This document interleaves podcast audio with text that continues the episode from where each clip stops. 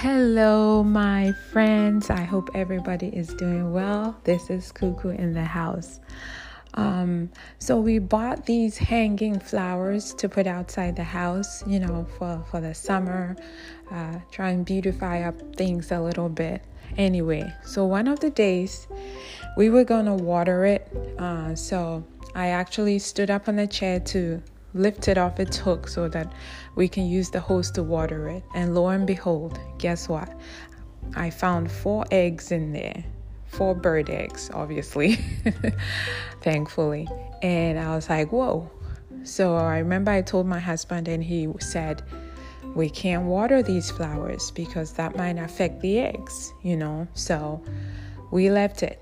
Okay, and as time has been going on, those flowers have been dying and dying and withering because we haven't been able to water. We have to wait for the for the eggs to hatch, for the chicks to grow, and for the I said chicks, the birds anyway, and then the little birdies to fly off so we can see if we can revive the the flowers again. And just a few days ago, I went and stood on the chair and looked inside again to see if everything was done. But no, there were four actually quite beautiful little birds in there just chirping away. And I was like, wow, look, there's life in the middle of death, okay? All the leaves, all the flowers had withered all around it. But right in the middle of all that withering, there were four little lives in there that were thriving and being fed by the, um, by the mother bird. And it was like, wow. And you know what? Sometimes that's how it is in our lives. Sometimes everything around us is so chaotic and nothing seems to be working.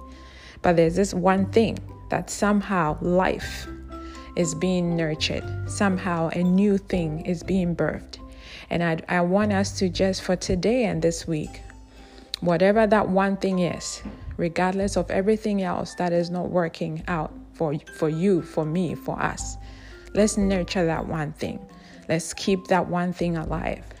And then hopefully, as that one thing lives and grows and develops into whatever it is that we're hoping for it to develop, hopefully, the other things that are dead in our lives will also see some resurrection.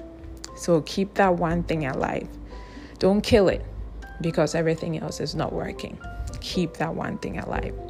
This is Cuckoo's Chronicles. Have a great week, and I'll see you next week. Bye.